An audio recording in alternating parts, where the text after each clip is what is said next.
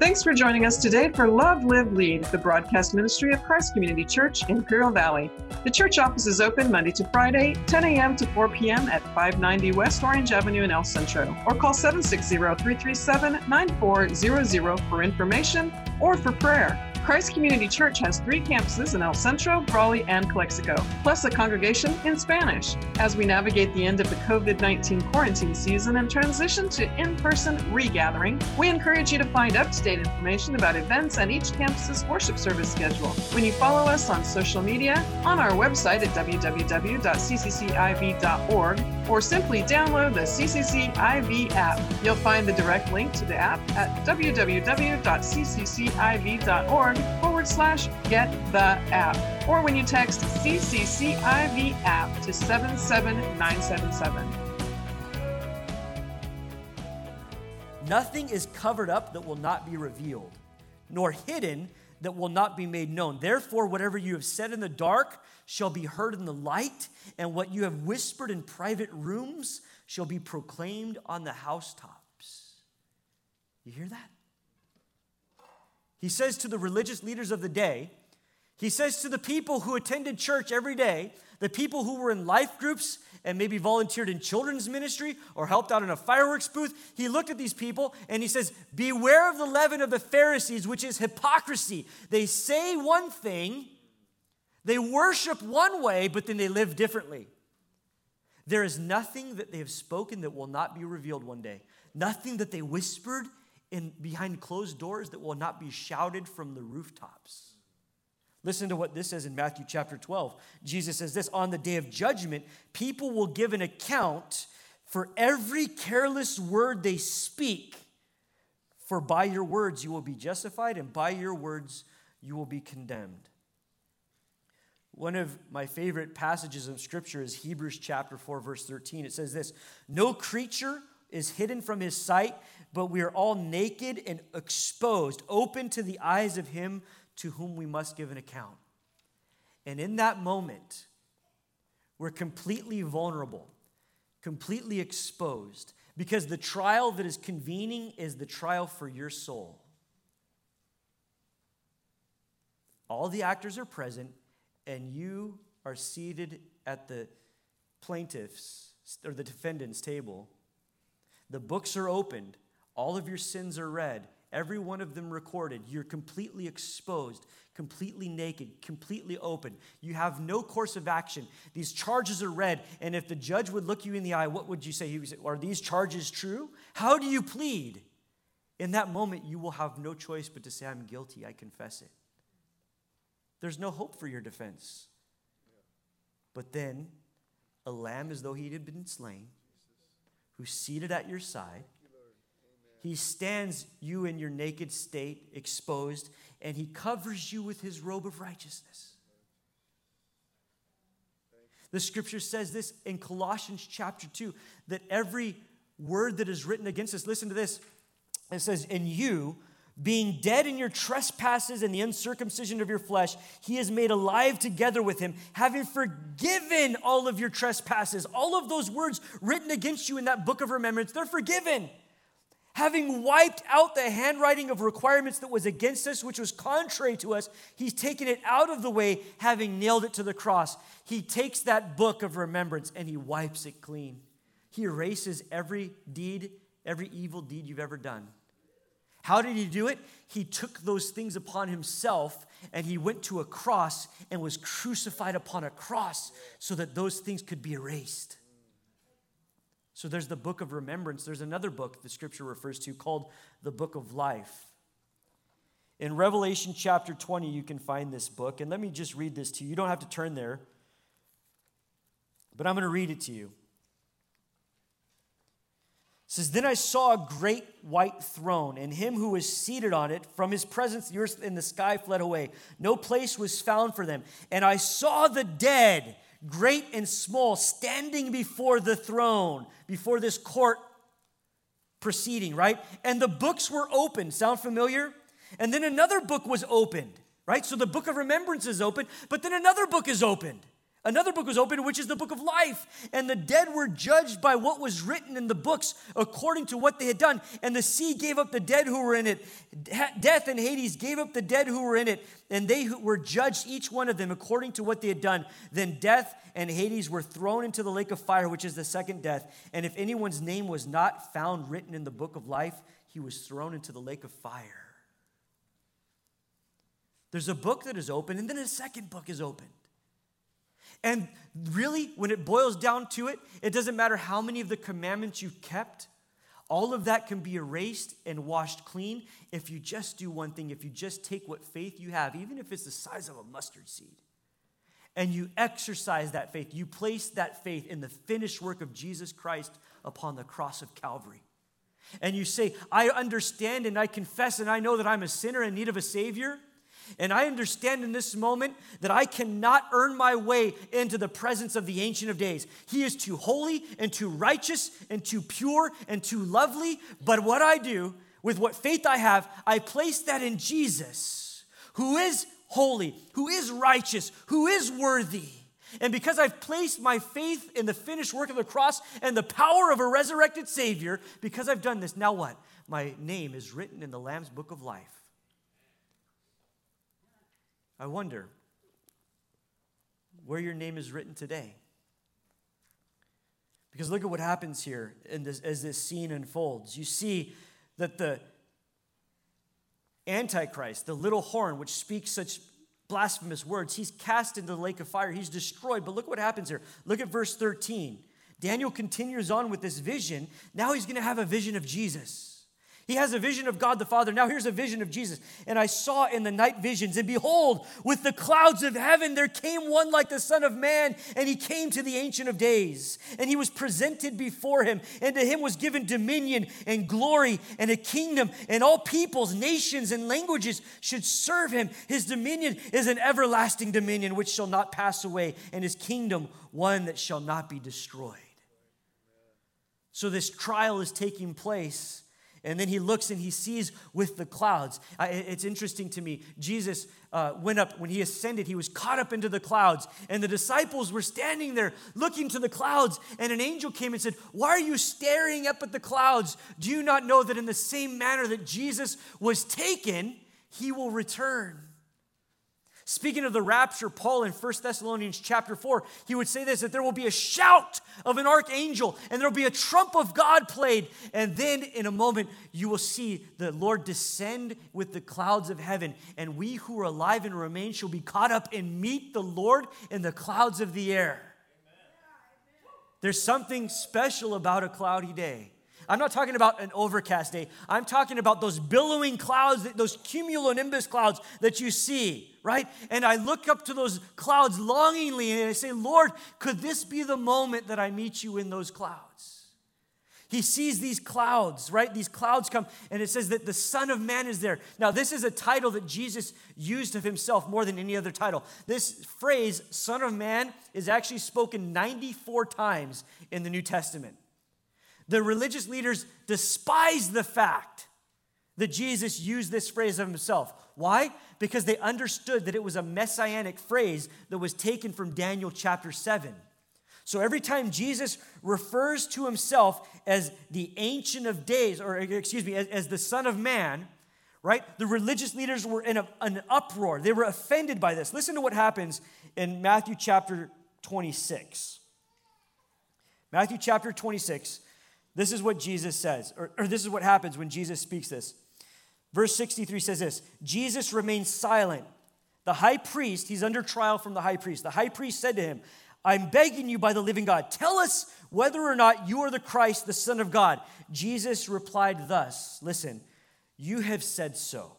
But I tell you, from now on, you will see the Son of Man seated at the right hand of God power and coming on the clouds of heaven. Then the high priest tore his robes and he said, He has uttered blasphemy. What further witness do we need? You now have heard this blasphemy for yourselves. What is your judgment? They answered, He deserves death. They spit in his face. They struck him with their fists. They slapped him, saying, Prophesy to us, you Christ. Who is it that struck you? See, this was more than just referring to this text in Daniel chapter 7, they understood that he was calling himself the Christ. He was calling himself the anointed one, the Messiah. And when he replied to them, saying, This is what you will see, you will see the Son of Man seated in power at the right hand of God and coming with the clouds, they tear their clothes. They beat him with hand and fist, they spit upon him, and they sentence him to death. The Son of Man, seated in power and glory. You see, you're going to have one of two responses to Jesus. And those are the two. You're going to have Daniel's response where he's in awe.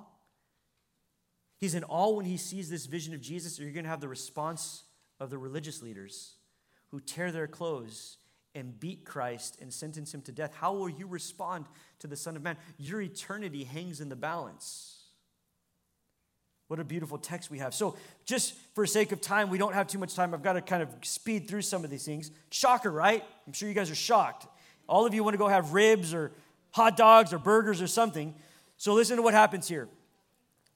To the Son of Man was given dominion. He was given glory, the glory that he emptied himself of in Philippians chapter 2 says, He emptied himself. That glory that he emptied himself of is restored by the Ancient of Days. He's given back that glory. He's given a kingdom, and all peoples, nations, languages serve him.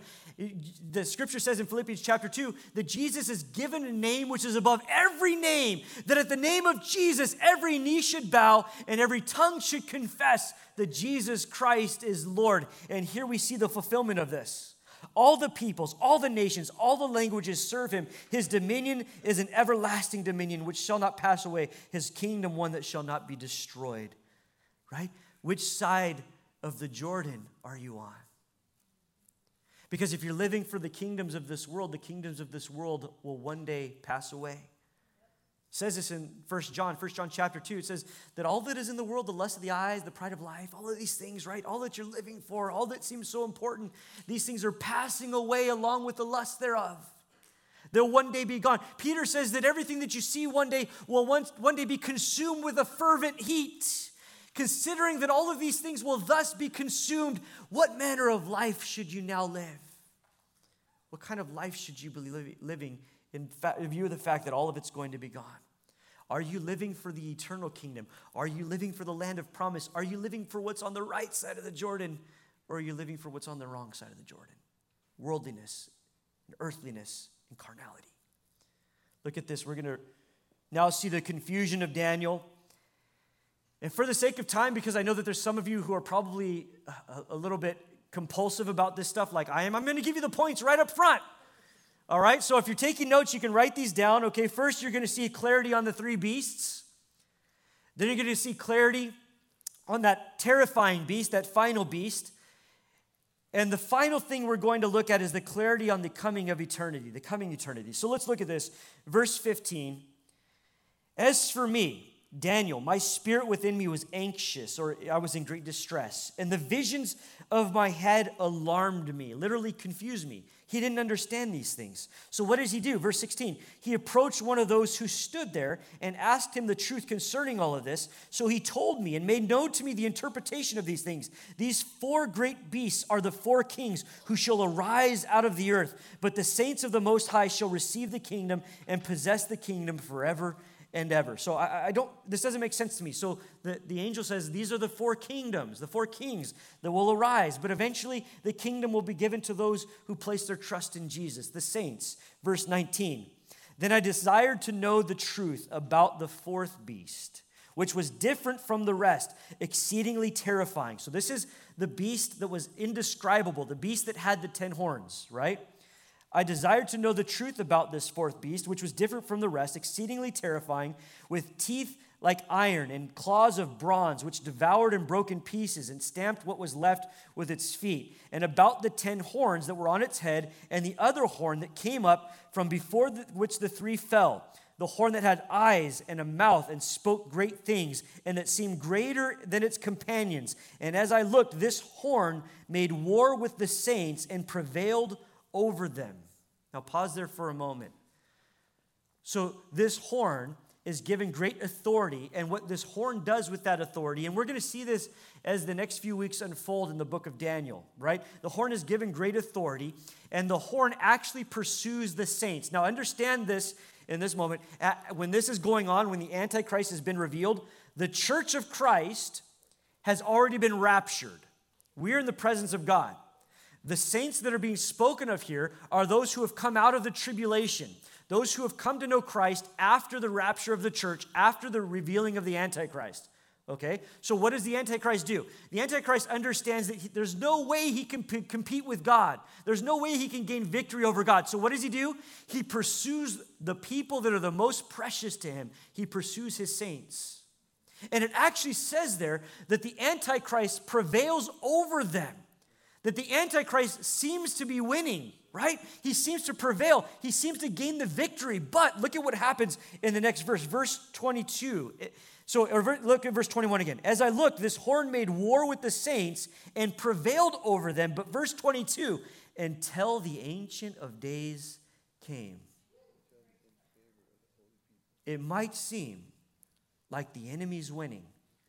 And we look out at a world that is so devoid of morality and their hearts are so hardened and we live in midst a culture that calls good evil and evil good and it's going to happen for a while and it might look like the enemy is winning but he only is in control what until the ancient until the Lord Himself comes. Look at this. And judgment was given for the saints of the Most High, and the time came when the saints should possess the kingdom. Verse 23 Thus He said, the one that Daniel asked, What does this mean? He says this about the fourth beast. He says, There shall be a fourth kingdom on earth, which shall be different from all of the kingdoms, and it shall devour the whole earth, and trample it down, and break it into pieces. As for the ten horns, out of this kingdom ten kings shall arise, and another shall arise after them. He shall be different from the former ones, and shall put down three kings. He shall speak against the Most High. He shall wear out the saints of the Most High, and shall think to change times and the law, and they shall be given into his hand for times, or for time, times, and half a time. For three and a half years. We'll revisit this in Daniel chapter 9. The enemy himself, Antichrist, will be given authority for three and a half years. He will rule and reign and, and seek to bring havoc upon the saints who are here in the tribulation. Now, I want you to take note of two texts that you need to read later. Again, for sake of time, we can't turn there. Revelation chapter 13. Read verses 1 through 8 for a description of this beast, a description of the Antichrist who will speak these words. Write this down. Second Thessalonians chapter 2, verses 1 through 12. Read Paul's account, Paul's rendering of what the Antichrist will be like, the man of lawlessness who will come. It will confirm what Daniel is, is here prophesying about right? So, what do we see? We see Daniel having a vision of the Antichrist that looks almost exactly like, what Paul sees as a vision of the Antichrist, which looks almost exactly like what John sees as a vision of the Antichrist. God is confirming this prophetic word across centuries, across different saints, so that we would be prepared when this man arises. Okay, you follow me? Now, look at this verse 26. This Antichrist will be in power, but look at this, but the court shall sit in judgment. You can't avoid it. Judgment is coming. The judge of all the earth is coming. And here's what I want you to understand this morning. You, as a believer in Christ, if you know Christ as your Savior, according to Ezekiel chapter 33, you are called to be a watchman on the wall. And if you know that judgment is coming and you're not about the business of warning people that the judge of all the earth is on their way, then you are doing something wrong. The scripture actually says if you fail to warn that the, that the judgment is coming, then those people's bloods, the, the, the people's blood that, that weren't prepared, that blood is on your hands. A lot of us have a lot of blood on our hands because we have not been busy about preparing people for the coming judge. But the court shall sit in judgment, and his dominion shall be taken away. The Antichrist dominion shall be taken away. He'll be consumed and destroyed to the end, and the kingdom and the dominion and the greatness of the kingdoms under the whole heaven shall be given over to the saints to, of the Most High. God is going to give the kingdoms of the world to the believer.